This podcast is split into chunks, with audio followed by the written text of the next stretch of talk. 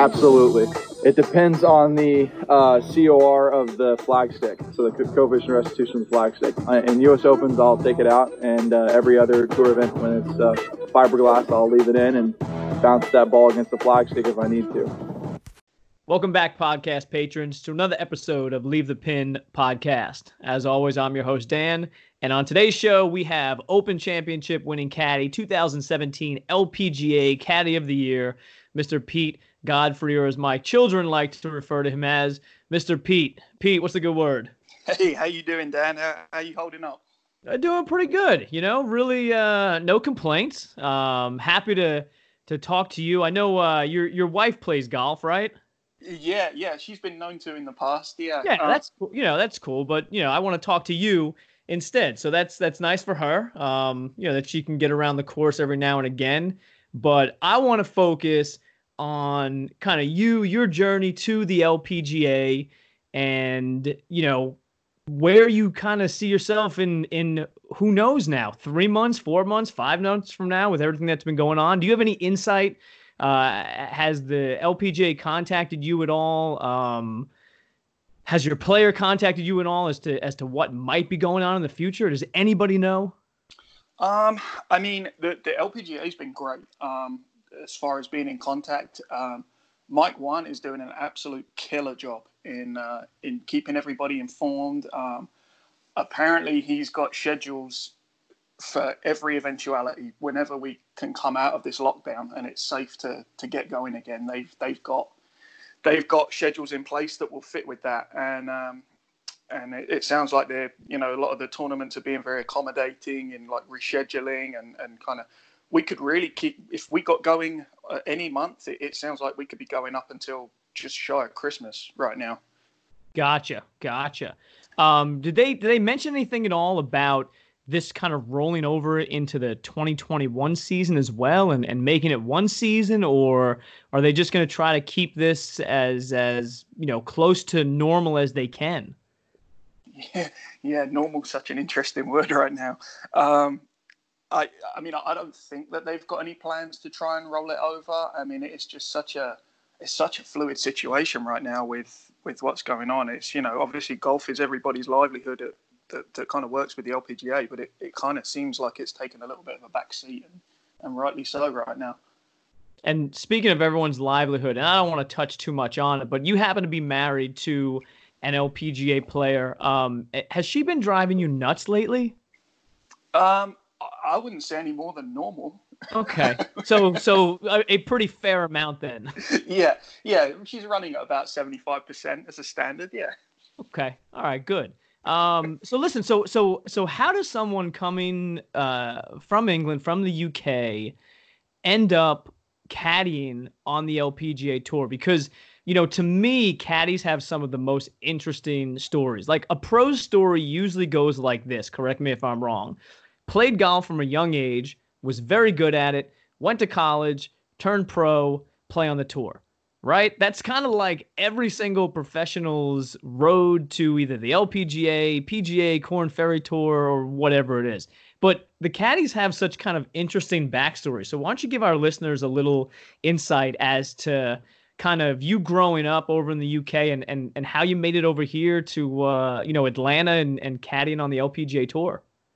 Yeah, I mean, um, it's uh, yeah, just a, a you know you, you kind of trip into things as you kind of go through through life and that was that was kind of my story into caddying really I, I grew up kind of like everybody else that starts as a youngster playing golf my dad was a golf nut and he'd kind of take me to get me out of the house as far as I as far as I understand just to get me out from under my mum's feet um, so I grew up hitting balls and I'd spend like all my summer holidays at the golf course you know playing they'd drop me off in the morning and I play until dark and you hang out with your buddies playing golf and messing around. And um, then at about 12, I think, there's there's a pretty prominent golf course in the UK called Wentworth, which holds what's now the BMW Championship.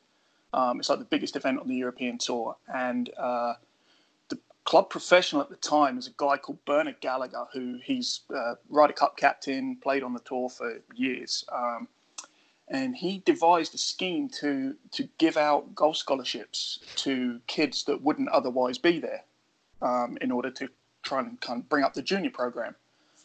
Um, and a friend of mine had heard about this, and, and we decided to go and, and check it out. And they had the the range full of kids basically hitting balls, and the pros were kind of taking a look at them and and seeing, you know, which ones they thought showed any kind of promise. And, and luckily enough for me, and and actually two of my friends that were there, we were we were the three selected that year.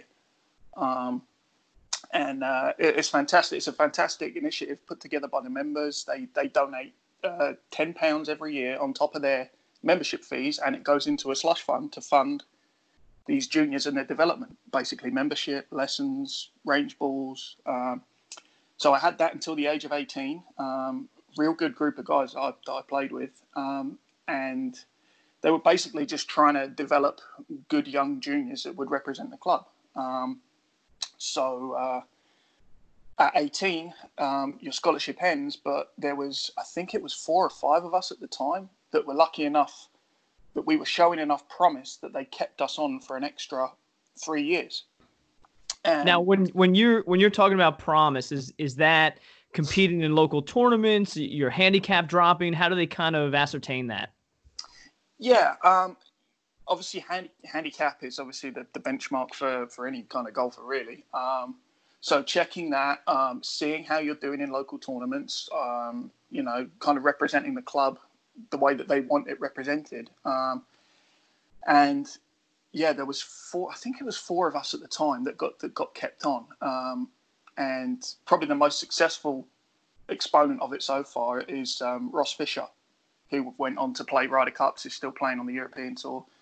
Um, but yeah, they've had a lot of success out of it, and they're starting to get some more players come through now. Um, Stephen Brown, who's on the European tour, he won for the first time last year, I think he wasn't actually on the scholarship, but he was he was in that group. Um, there's a girl on the ladies European tour called Annabel Dimmock who who came up behind us. She was she was out of the same thing, so they've really started to get some success out of it now.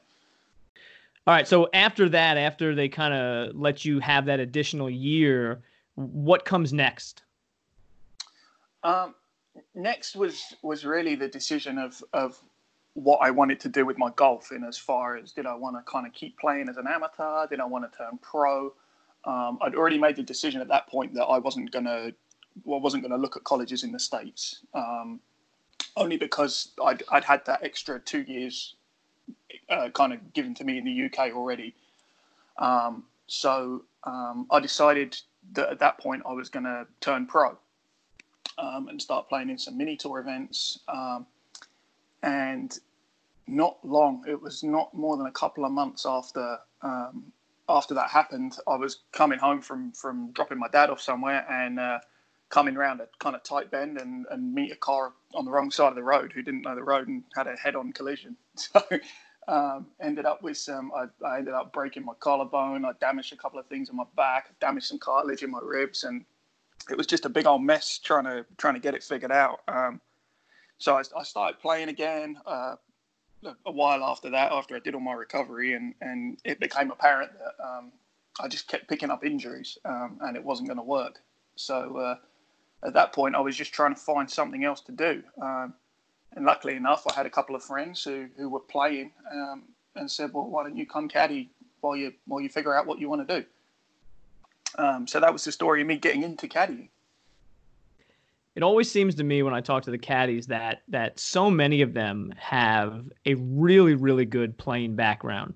I think the days are gone of you know picking someone off the street and having them just carry a bag on their back for 18 holes. You know, a caddy is really a partner out there. It's somebody that has experienced what these women or what these men have gone through. And I feel like that gives you kind of a, a leg up on the competition. So you're caddying in and around London at this point. Yeah, um, I had I had a friend of mine who, who, who did some stuff on some of the mini tours. I caddied for him. Uh, I had another friend of mine um, who actually got his senior tour card in Europe. So um, I went out with him and kind of started doing the traveling thing, and, and we we we worked the events that, that he played in. Um, and then it was at that point that I decided, you know what, actually this is this is something that I'd kind of like to pursue. I think. Yeah, because there's there's no wrong or right way to get into caddying, right? There's no caddy school. There's there there's there's only kind of word of mouth, and you know your reputation speaks for itself. So obviously you had you know encountered a good reputation around Europe. How does one make that adjustment over to the big time in the states to the LPGA? I mean, to the point where you pick up and, and move to the states. Um, really, I was I was working at the time. I was working on the ladies European tour, um, and I had a I had a week where they were playing a team tournament, and uh, my player wasn't in, and a friend of mine um, who was working for uh, one of the girls that was going to be playing that week said, "Hey, the, the her teammate needs somebody. Would you would you do it for the week?" So I thought, "Yeah, you know, it's a week's work. Um, that sounds good." So, um, worked for her for the for the week, and at the end of the week, she said, "Look, um, I kind of like the way you do things, and and I'm I'm playing in the on the LPGA right now. Um, would you like to come to America and and and try it out there?" I said, "Yeah, sure. You know, I'm a, at that point, I think I was 20, uh, 24, 25. I mean, you know, I had no no ties at home. I was like, yeah, sure, I'll, I'll go to the states. It sounds it sounds like fun. Had you been over to the states at all before that, or was that the first time? um, I, I'd done the usual the usual kind of Brits to the states thing, which is like Orlando, Disneyland. um, but, but, I really hadn't seen anything of America um, out, outside of that. So once once you get to the LPGA, um, wh- where are you staying? Are you are you living out of hotels at that point? Do you have a home base? Are you staying with anybody?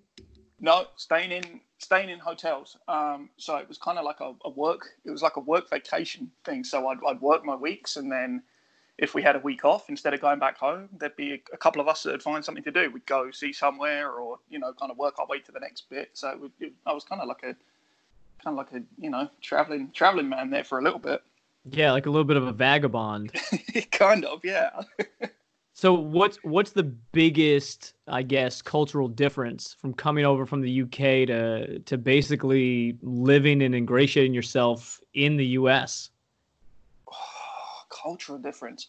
At first, definitely, um, definitely part of it was the language, um, and that sounds silly because I know we both speak English, but that you'll say something, um, especially like you go into say like a like a fast food place. I'll have a burger and chips, and they look at you because they don't do chips; they do fries. Right, they don't so understand the same. You thing. both look at each other kind of weird, or like you know, asking someone where a rubbish bin is. Well, they they don't know because it's a trash can. Just, so you have to kind of you have to kind of deal with that. Um, and I'd say the other thing is, especially coming from the UK, like you have no idea how big America is as a country. Yeah, I mean, you've got so many different geographic regions of the US which look nothing like each other. Like if you were to tell somebody that lives in Maine, um, you know, about the Grand Canyon or like you know, uh, Bryce Canyon National Park in, in the Southwest, like it would blow their mind. And then you tell them that, you know, there's swamps with alligators in the Southeast, and then there's, you know, thousand foot mountains up in Washington. Um, the topography of the UK is is basically kind of in and of itself the same with little variances. Um, you coming over to the US, what what geographically kind of shocked you the most? What was the biggest difference? From growing up? Um, I would have said. I mean, obviously, there's a lot of there's a lot of open countryside in the UK.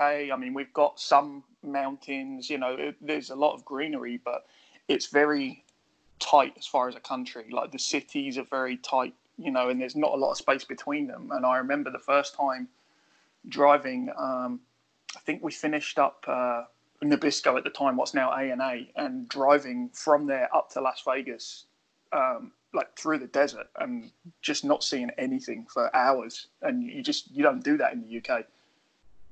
Yeah, it's uh that's that's a wild part of the country out there. And I I think you're right. I mean, you you've got the experience of of having your eyes open to so much of the world as as a caddy because you get to see so much. Um do you prefer air travel or do you prefer driving to tournaments? Um you know what? I've I've done so much air travel that I really like jumping in the car. Like when we do the California swing at the start of the year there, and you jump in the car, I love that. Um, and I can see how if that was all you'd done, it would become a bit of a drag, and you want to fly somewhere. But um, I, I, I like to try and balance the two. Yeah, I got you. Do you, do you have any uh, flying mishaps along the way from all the years out caddying? oh boy, uh, yeah, I've probably got them all. I would think. um, I'm trying to think.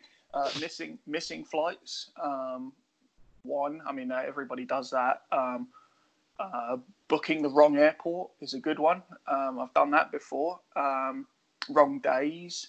Um, I think the best one that I did actually was was while I was still in Europe, um, finding a cheap flight. We were going from the British Open to the Irish Open, and I found this cheap flight on this budget airline. Perfect. Got it all sorted. Put it all in. Get the email through, and I've booked it completely backwards. and there's and there's no refunds, no anything. You just you, you might as well just put it in the put it in the bin, set it on fire. um, you know, people don't realize how much airfare costs. I mean, I okay, let me refresh that. People understand how much a single ticket costs, right? Because there's people that might travel for a vacation or whatnot, but if you had to estimate, what what do you spend in a year traveling to and from tournaments? Wow.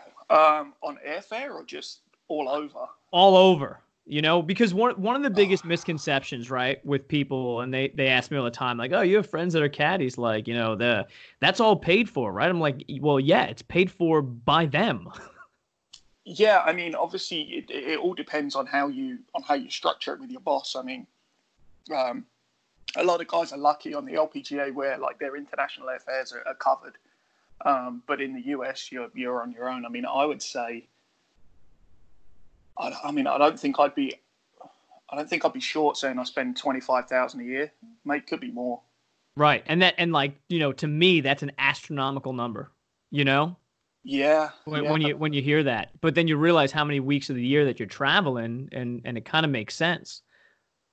Yeah, you try not to add it up because if you looked at that, you'd you'd be like, "There's there's no way I'm I'm doing that." But uh, you know what? The the girls do it every year. You know, they spend infinitely right. more than we do. Yeah, that's yeah, that's the truth. Hey, listen, you mentioned the the contracts and stuff, and one thing I've always been interested in, and I don't know why I've never asked, is, is there an actual written contract between a player and a caddy, or you know how how does that work? Are they going just based off of hey, this week I'm going to give you seven percent flat rate, and I'll give you ten if we win, or an extra grant. Like, how does that all work? And you obviously don't have to mention individual names and stuff, but is it an actual like legal document? Is it just word of mouth, handshake? Um, I mean, in the past, for sure, it was all it was all kind of handshake deals, and and you know, uh, for for most people now, it still is. I mean, with the business side of it now, with managers and, and you know agents and you know a lot more people within the team. Um, I think a lot of guys once they've done their verbal agreement handshake deal now they'll they'll get something written down and and both parties have it just so you know just so there's no confusion or you know just just to keep everybody in the clear. Um, but yeah. it's and I'm, I'm sure I was just going to say, I'm sure it takes a load off of your mind too, having it written down and knowing that I can focus completely on my job at hand and not have to worry about the monetary side. Yeah, I mean, you know what? I mean, touchwood, I've been lucky. The, the players that I've worked with have been great. You know, there's never been any issues with, with not being paid, or I mean, I've, I've heard the horror stories in the past, and, and thankfully they're kind of few and far between. But um, but yeah, it's never anything that's ever worried me. Um, you know, you, you kind of you know, they I, I, guess the players kind of take it on merit that you're going to do the, your best job for them, and, and kind of you you take it back that they're going to look after you as best they can, and, and I've been very fortunate that that's been the case during my career so far. Yeah, and the LPGA is a very small knit, close knit tour, and, and and everything kind of spreads word of mouth. You know, there's no there's no secrets out there because within 18 holes, everyone's going to find out uh, everything anyway and you've been I, you know i don't know if it's if it's lucky or how you would want to say it but you've played you've you've caddied for a lot of players over the years i want to just go down the list real quick and correct me if i'm wrong uh, but Dewi Schreefel, uh, Moriya Jutanugarn, Ariya Jutanugarn, who you won the 2016 Open Championship with. We'll get to that in a second. Uh, Hee Young Park, Ha Na Jang. There was the 2017 Australian Open, Lydia Ko, Karrie Webb, Jessica Korda, and Juli Inkster. So you literally run the gamut from world number ones, major champions, Hall of Famers. You know, obviously, word of mouth out there, word on the street is that Pete does a, a great job. But with that being said, does it ever bother you at times that, y- you know, kind of the caddy mindset is you're only as good as your last week? Um, yeah, I don't know. I mean, I'd say uh, you have your you have your success. Um, obviously, the top part of that is, is winning. If you win, then that's that's as that's. But you know, success. I, know, I, I kind of view success every week as if if you've improved on something this week that you that you didn't do as well last week. That's you know that's success it's not it's not the all end success of winning, but you know if if you do that, if you do the kind of small things, then over time they're going to add up to to something big. Yeah, no, I mean that makes perfect sense. You know, the I guess one of the only caddy truths out there is that over the course of your career, you'll eventually be fired by somebody, right? Uh, is that kind of fair to say? Um, I, yeah, I don't know. I, I, I couldn't tell you anybody that I know that hasn't been fired. And if somebody did tell me, I'd say you haven't been doing it very long or you're lying. right. So I have a buddy, my buddy Mike, caddies on the Korn Ferry Tour. And I've asked him at times, like, how do you deal with it? And he gives me this reply and he's like, dude, there's been weeks that I've missed a cut with a player eight weeks in a row and I still have a job. And then there's weeks where a guy will go two top tens and I'm fired in week three. He says, I like I have no rhyme or reason and I don't even try to understand it anymore. How how do you how do you deal with that? Um you just gotta you just gotta kinda let it run off your back. I mean, you know, if you if you if you focus on on what's not going well, you're you're, you're going to lead yourself down a bad path. I mean, you know, if you're if you're out there and you have a job and you're not getting fired that much, you're you're doing something right. And if it works out that that, that with the person that you're with, it, it, hasn't quite worked the way that you both thought it was going to, you know, they're they're they're well within their right to say, hey, I'm going to try something different. You know, um, and and that's kind of you know, it's I'd I'd say as a caddy. Um, working for these players, it's a it's a relationship that you spend a you know you spend a lot of time together. So um, you know you're gonna you're gonna get on each other's nerves at times, and you're gonna you know you're gonna get on great at times, and and it's it's kind of like it's kind of like a, a, relationship, you know, um, and sometimes they don't work, and you have to kind of look for something different. Does it ever feel like an actual breakup, like you're losing a friend at times? You know, when when that occurs.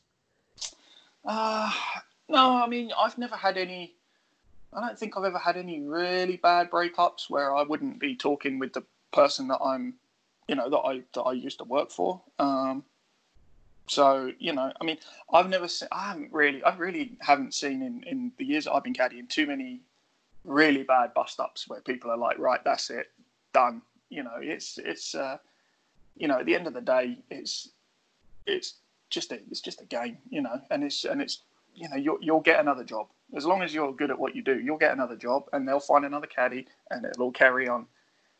Right. And then everything just kind of starts over again. Yeah. Um, hey, so, you know, I don't know anybody that has won an open championship. And and if you subscribe to kind of like the Stevie Williams mindset, like you're an open champion right now. Yeah, I don't know about that. I mean, I, yeah, I, I I caddied for an open champion. Tell tell me tell me what that was like. So so 2016 Open Championship, correct? 2016, yeah. Yep, um, with, with, Moriya, uh, uh, sorry, Ariya, uh, yeah. Jutanugarn, and yeah. uh, you know, obviously a, a world number one player, uh, literally the pinnacle of women's golf in the world. Did did that? I, I you know, I'd love you for you to share some stories about that week because I think it's a it's an astronomical accomplishment on, on both parts, yours and hers. But the first question I have about that is did that week seem any different than than any other week on tour?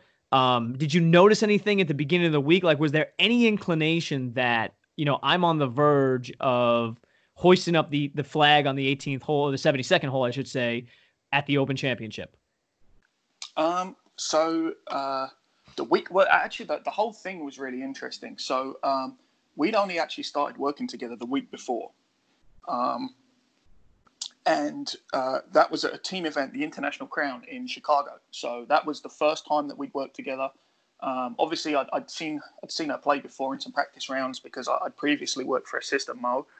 Um, so uh, we played the team event in Chicago, um, got on well. Um, you know, decided to decided to make it a, make it a deal, um, and then that and then on that Sunday night, the biggest thunderstorm I've ever seen came into Chicago, and there was.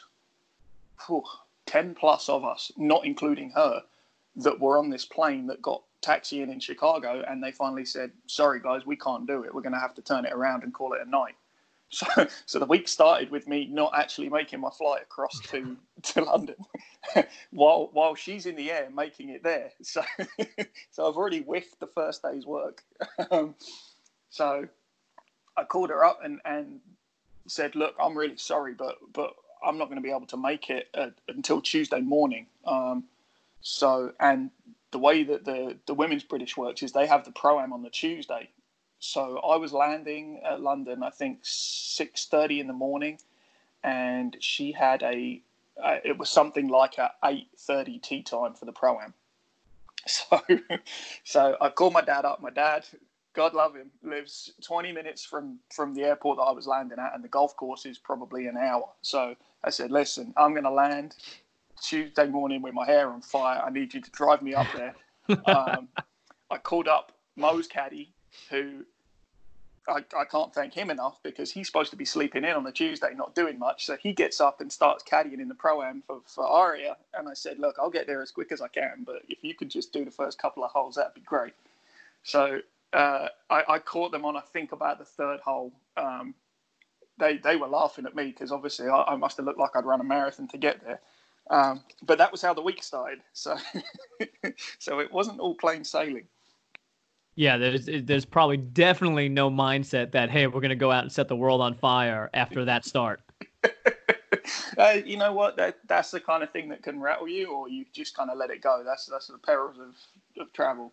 Um, but no, she was she was really relaxed. I guess the course kind of set up for her. Um, it played it played you know relatively tight. It was kind of bouncy. You know she really likes that the, the two iron that she's got. It was perfect for kind of hitting tee shots out there that really got running. Um, and she just I don't know she seemed really comfortable. Hard for me to say second week in the job, but but she seemed really comfortable with with the course, and and she was in a really good spot with her game at that point too. Now, how far away from where you grew up was the course at?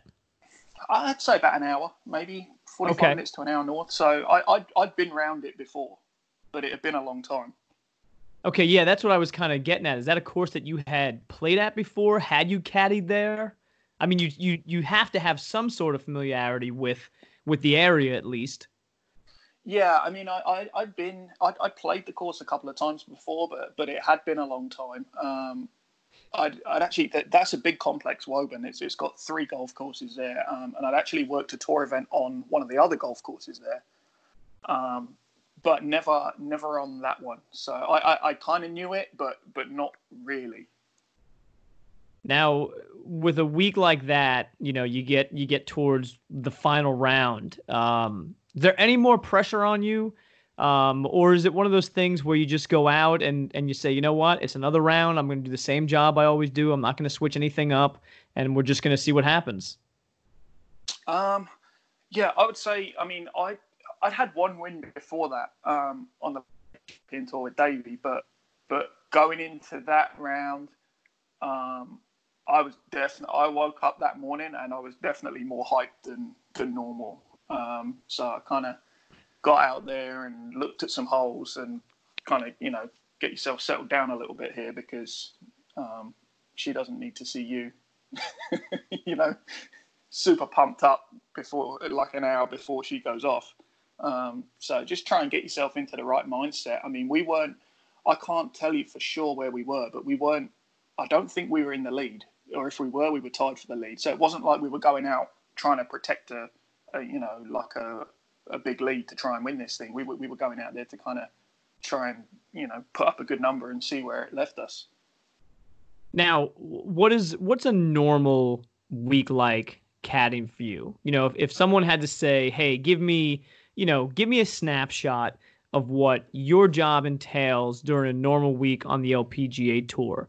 You know, you gave us a little insight already. We've got, you know, Monday practice rounds and stuff. And that's that's one of the weird things too you alluded to, and I shouldn't skip over this, but the LPGA has proams during major championships.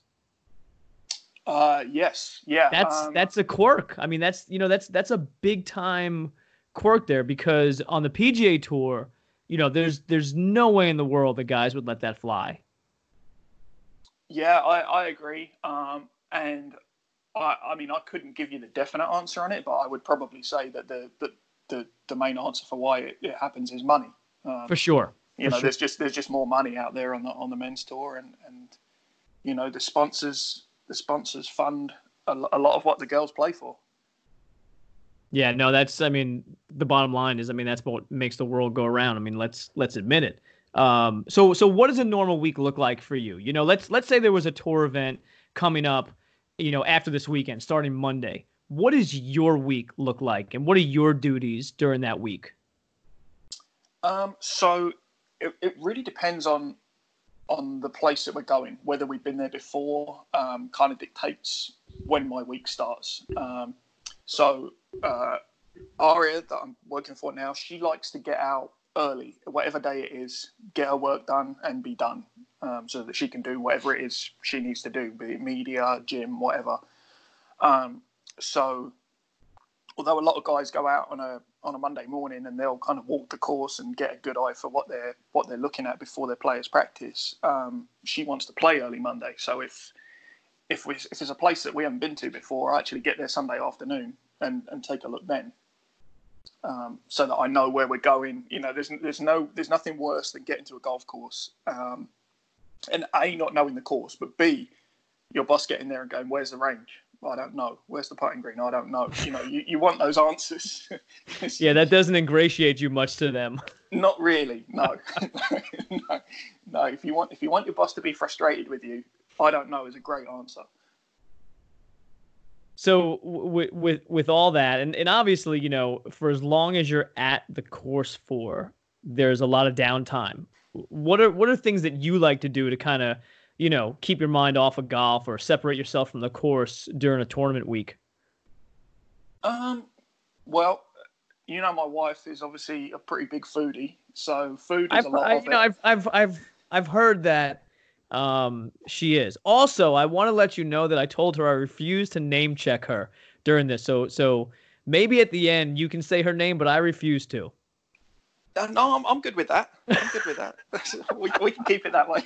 Let's do that. yeah. Okay. Yeah. No, I like that. yeah. So so obviously check out. There's usually one, two plus favorite food spots at any at any tour stop. Um, but really, just just kind of relax. I mean, you know, like a lot of a lot of weeks where we play, we're lucky in that we we chase the sun a bit. So you know, we we play a lot of hot weeks, and there's a lot of time in the sun and and kind of you know, sweating and, and trying to, so you, you try and kind of, you know, just relax, chill out really. I mean, we, we've kind of, we've kind of got into the mode now where we, we try and get a big house and get a bunch of guys in there so that there's, it's a bit more of a, like a, like a family feel to it. You know, you're not just sat on your bed twiddling your thumbs waiting for, waiting to go back to work. You mentioned uh, food being one of those things. What what tournament, your opinion, has the best food, whether it's at the tournament itself or in the city or surrounding areas? Oh, surrounding areas, I'd say for variety, Portland, Oregon is is is pretty good. Um, that that's one of my favorite weeks on tour. Uh, the golf course is good. The the the, the city is really good, um, and some of the restaurants there are absolutely killer. Um, they, I mean, you know what? You, it, we're lucky. You can find good stuff pretty much wherever you go. Um, we we hit up some some pretty good spots. Um, are there um, any are there any like you know, you don't have to name the, the tournament, but are there, are there any podunk towns in the middle of nowhere where you get back to like the Airbnb and you're, you're just like, what is there to do here?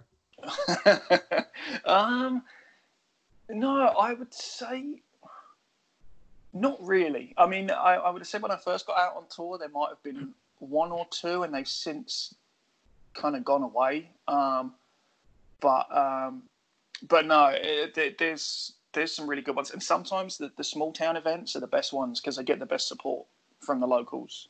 Um, um, but obviously, the LPGA, like the like the PGA Tour, like everything, they're trying to drive it to bigger markets where there's where there's more money. I would say. Yeah, and you've you've kind of seen that, haven't you, from your time when you started out there, and then like you mentioned before, you alluded to Mike Whan taking over and just doing a phenomenal job. I mean, I, I'm assuming if I get the timelines right, when you first started, the LPGA was somewhere around that 20 to 24 tournament a year mark. Is that correct? I got in a little after that, I would say, but not much after that. Um, Mike was already commissioner when I when I joined on tour, and he was in the process of kind of getting it back up and running. And the, and the job that he's done since he's been there is is incredible, absolutely incredible. Um, and I don't think that you could I, I, really don't think that you could find anyone on the tour that would have a bad word to say about him. To be honest, I mean, he, he really is. Um, he's approachable. Um, if you've got a question, he's he's not above answering it. You can email him anytime you want, and he'll get back to you, whether you're a caddy, player, you know, whatever. Um, and I'd, I'd, say his results really speak for themselves. I mean, you look at the state that the tour's in now compared to where it was; it's it's night and day. Yeah, I think the tour is upwards of if I, I I'm someone's gonna correct me on Instagram. I know this. They'll send me a DM, but I, I think it's at is at 42, 40 or 42 tournaments now, or something approaching that, which, you know, is an increase of of almost 15 tournaments. That's, you know, basically three and a half months of added tournaments um in as little as as about a decade and a half. I mean, that's that's like adding a tournament per year, and like you said, they're going to bigger markets. The purses have, are going up. Um, what's what's your experience been like in terms of kind of the the added weeks, the added travel? Is that something that that you guys look forward to, or do you kind of miss the days where you you had you know a week off a month? Um, great question. Um, obviously weeks off are nice, but there are also weeks that you don't get paid. So you have to kind of balance that. Um, I would say, um, you know what, having to having to actually schedule is is not a big problem. That's that's a good problem to have. If you if you're having to pick tournaments that you want to skip, that's a good problem rather than having to play everything because there's not enough to play. Yeah, I mean that makes perfect sense. I'm sure back in the day it was just like, okay, if I'm in 25 tournaments, I'm playing 25 tournaments. And now you can kind of say, well, I'll play 25, but I'll spread them out over the course of the year. Yeah, for sure. I mean, obviously, you know, in the light of current events, it, it wasn't, you know, it's not going to happen now. But if you looked at the middle of this year with players in the the Olympics, the International Crown, there's five majors, you know, there's a lot of international travel there. They really had to kind of move things around to try and get a schedule that was right and meant that they peaked at the right times. Yeah, no, it's very, very true. Um, with that being said, what tournament out there treats the caddies the best? Because I know there's a big discrepancy between tournaments. Some some will have you know like bag lunches for caddies, and, and that's all well and good. But then there's some that that you know caddy dining is is right in next to player dining. So in in your experience, what tournament is your favorite to be at in terms of the way they accommodate caddies? Um, you know, it's actually become a little bit of a thing now. It seems to be that people are kind of stepping it up, um, and and it keeps getting better every year. I would say the best one that I've been at so far, um, last year's Canadian Open, knocked it out of the park. Um, in as far as they had great food for us, they had they had a barber on site, they had two physios on site. This is just for the caddies. Um, they had you know fridges stocked with with whatever you wanted. Um, I would say that they they kill it. Um, Toledo every year does a really good job. Um, they they bring in a different restaurant to cater for the caddies every day, and that's actually one where you'll see the players come to the caddies to get food. That that doesn't happen very much. yeah, you see that you see the caddies chasing the players out of there. That that, that doesn't happen a lot. But um, yeah, they do a really good job. And KPMG, um, as a major, they they they really they've elevated um, the bar really. Um, and I think that everybody, every major, as good as they are, is going to have to come up to their level. They've really jumped in and, and set a new new high bar. On the LPGA tour, that seems to me, as of late, within the last two three years, that that is becoming more of the rule than the exception. Uh, you mentioned it before, and I thought that was a great way of putting it. The fact that all these tournaments are seeing what other tournaments are doing. You know, so how can we top them? Where where does our niche lay? Yeah, for sure, for sure, and and that's uh, and that's a I mean it's a great thing for caddies. You know, speaking purely selfishly, um, you know, you just love to see you love to see support coming in for the tour, whether it be money going in the purses for the girls. Obviously, that's first and foremost what you want to see. Um, but like businesses coming in to support it and showing interest, that's really cool. And you know, if everything gets a little bit better, all of a sudden you've got an amazing product.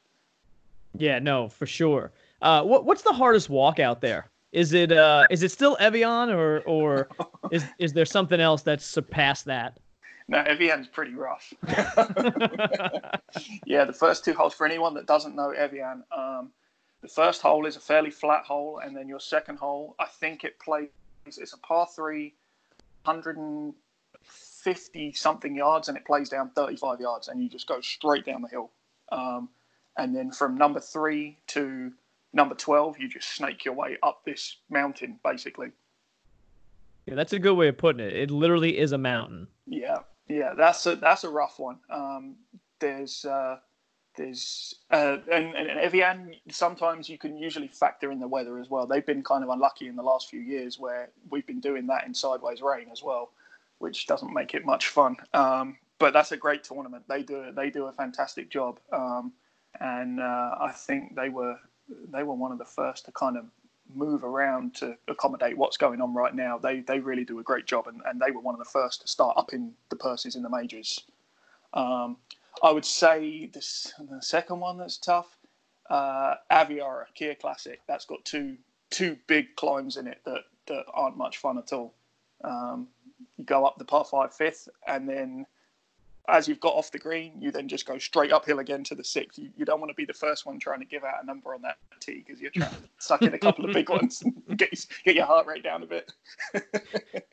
What's the worst round you've been through in, in terms of caddying, whether it be weather wise or uh, you know or anything that just it sticks out in your mind as as I never want to relive a round like that again. worst round I've been through. Um, I don't know. I, I, definitely wouldn't tell any tales in as far as having a bad day. but um, the the British Open at Royal Liverpool sticks out in my mind in 2000 and uh, I think it was 13. Um, the weather was so bad um, on the either Thursday or Friday that they called it off. It was like 55 mile an hour sustained winds. I mean, it was ripping down grandstands. It was it was awful. Um, so we took the day off then, but then that meant that we had to play 36 on the Sunday and it just rained.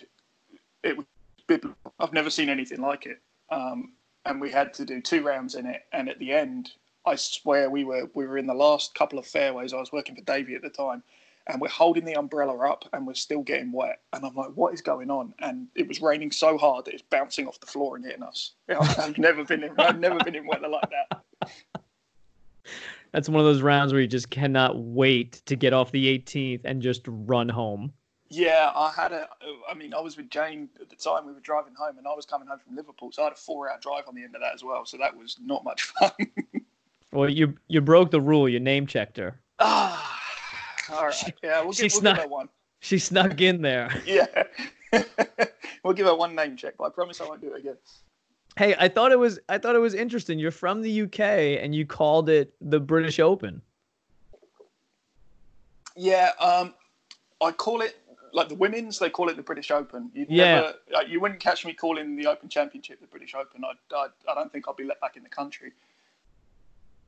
Is that just because you're specifically referencing the LPGA Women's British Open? Yeah, for sure. Do you do you also call it the Ricoh Women's British Open? Well, not anymore because it's changed. It's AIG now. They changed the sponsorship. Yeah, I can't I can't get around that because for my entire life it literally has been like the Ricoh British Women's Open. Yeah, a lot of you know what a lot of the guys on tour laugh about that. Um, uh, especially especially with the ANA Championship. It, it's funny, like you can tell when somebody came on tour by what they call it. Like I always call it Nabisco. Um, right, you know, exactly, exactly. People before that they always call it Dinah Shore. Like it's it's funny how that works. Yeah, it's just it's it, again, it's money that drives it. Mm-hmm. Yep, for sure. Um, who who are you closest to out there, caddy wise or or player wise? Who are kind of your your really good go to friends out on tour? Um, oh, player wise, there's a there's a bunch of them. Obviously, the, the two Jutanugarn sisters, they're great fun. I would have said like uh, like Tiff Joh, um, Marina Alex, Annie Park. You know those those kind of players. Um, James friends. Um, caddy wise, um, there's a bunch of bunch of guys from Augusta and, and, Georgia that we that we hang out with, generally get a house with. Uh, John Colleen has been on tour for oh, I don't want to undersell him. I think 35 years and probably more. Worked for you name it. Um, uh, a lot of the guys from Augusta, Benji Thompson works for Lexi. Um, D Red, Derek Red works for Jane. Um, you know, Drew Ernst, who works for Austin. Um, actually, now Benji's brother, Justin, who works for Jess Korda. So there's, there's a good bunch that we kind of usually get a house together with. And, and Jack, Jack Fulgham works for Gerina Piller. So, yeah, that's that's usually the go to crowd you mentioned uh, guys from Augusta. Have have you ever played at, at the national down there or no? no, no, I, I, haven't I haven't had the chance to uh, to sell one of my vital organs to get out there yet. I mean, obviously it's on the it's on the wish list, but um, but yeah, uh, uh, I'd, I'd love to do it. Yeah, I'm just always curious. Yesterday we did a a pod on the Fall Masters, and I kind of did a deep dive. I did a historical insight into Augusta and how it started, and we came around to um, what price point would you pay in order to play it? And so I I decided that you know five thousand would probably be my max, with the caveat that if they told me fifty five hundred, yeah, I'd probably throw them that as well. Um, do you, you? I'm just curious. You got a price point for for playing Augusta National? Yeah. Um, you know what? I could probably tell you a number knowing that I'm not going to get the offer, um, and it would probably go up rapidly once I did have the offer. I don't know. I mean, I, I'm I'm one of the firm believers of like, you know what? I'm never going to pay X amount to play a golf course, but that might be the one that that breaks the bank.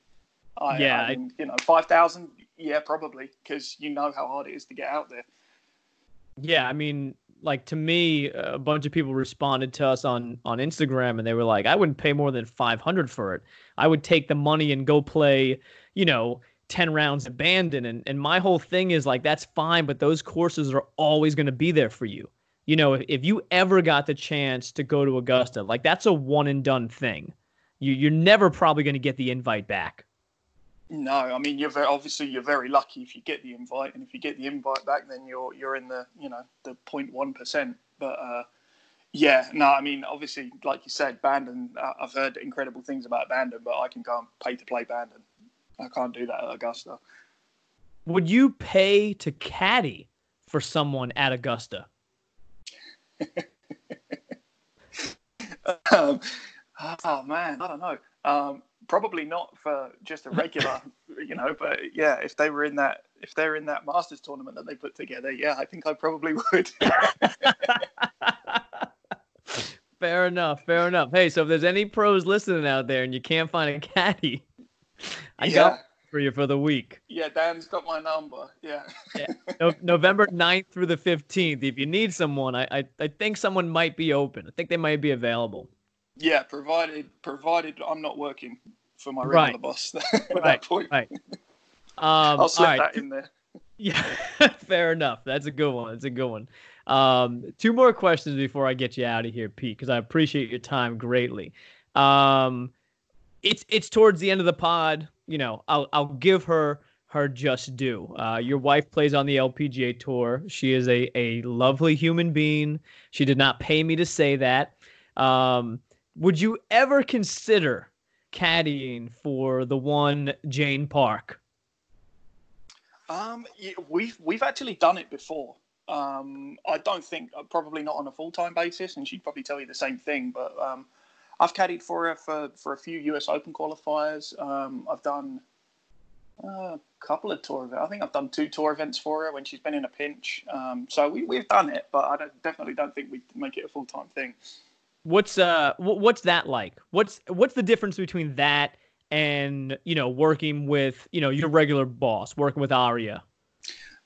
Um, stressful, very stressful.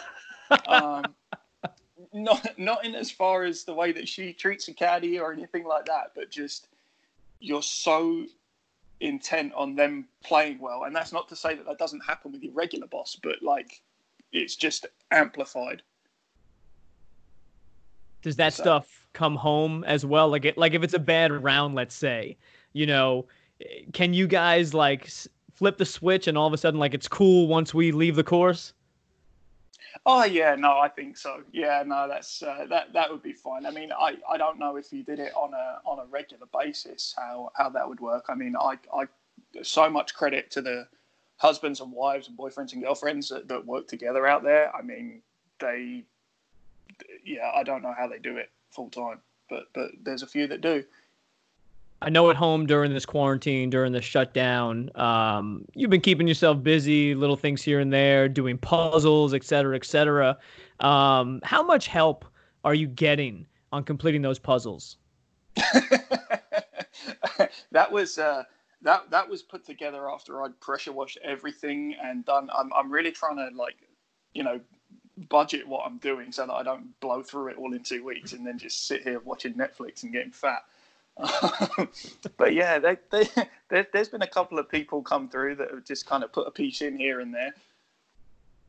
It's uh, it's hilarious that you say that because I've got you know, like most people, you know, I've been home now for three and a half weeks. I mean, it's bordering on a month at the end of this week, and you know, I've done so much already. And my wife is like, you know, what are you going to do in two weeks from now? So I don't I, I don't know. I'll find something. You know, my my goal is to get everything done so I don't have to do anything this summer but play golf. Ooh, yeah, you know what? That's a that's a good that's a good idea. I mean, that's a that's a great goal to have. I, I don't know. I don't know. I don't want to be a Debbie Downer. I don't know how much summer we're going to get playing golf. I'd like to think it's going to be a bit, but um, but yeah, I mean, I'm in a pretty good spot here as far as what I've got done. I think. I mean, I, I don't think I'd feel guilty playing golf now, but then I, I wouldn't feel too guilty playing golf at any point anyway. So. well, and that and that's the best thing. The the guilt free golf is is always the best. Um, how much how much are you playing individually now? How much do you get to go out a year and actually just play? Oof. Uh, I, I do it in chunks, basically. Uh, weeks off, I'll I'll play um, a few times a week. Um, I'll, I'll go to the course with Jane if she's practicing um, and do my thing. Um, there's a group of guys out here that I'll go play with a couple of times a week. Um, but um, I like to get out there and play. Um, from a caddying point of view, I like to get out there um, only to remind yourself of how tough it is as a game because you see so much good golf that sometimes you forget that it's really hard. Yeah, no, I mean, I think I think that makes perfect sense because you can get kind of wrapped up caddying for great players and seeing great shot after great shot after great shot and just think like, wow, this is so simple. And then you have kind of that maybe adversity in a round and you don't know how to deal with it. But if you're out there dealing with it yourself, I think it translates well to the caddy game. Yeah, for sure. For sure, yeah. Um, I think so. I think so. I think it helps to helps to remind yourself how hard it is at times.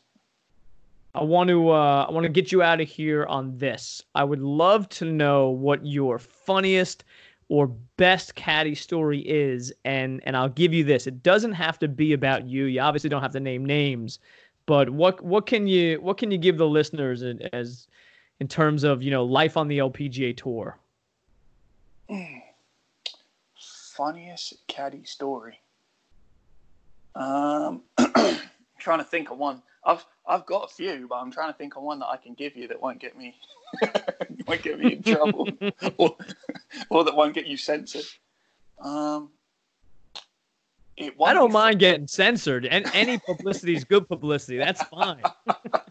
Um, it won't be from the LPGA. It'll be from the ladies' tour in Europe. Um, there was uh, there was a player and her at time boyfriend who will remain nameless, um, and we were in France. Um, I wasn't I wasn't in the group, but I saw the aftermath of it all happening.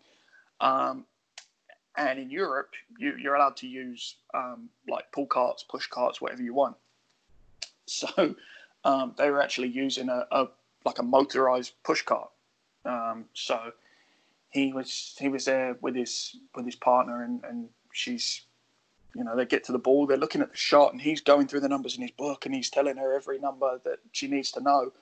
And all of a sudden, she looks up and screams at him, and the bag and push cart and everything is heading towards a pond at full steam. He's forgotten to turn the thing off and they are running after it. And luckily, there was a there was a photographer there to kind of capture the whole thing.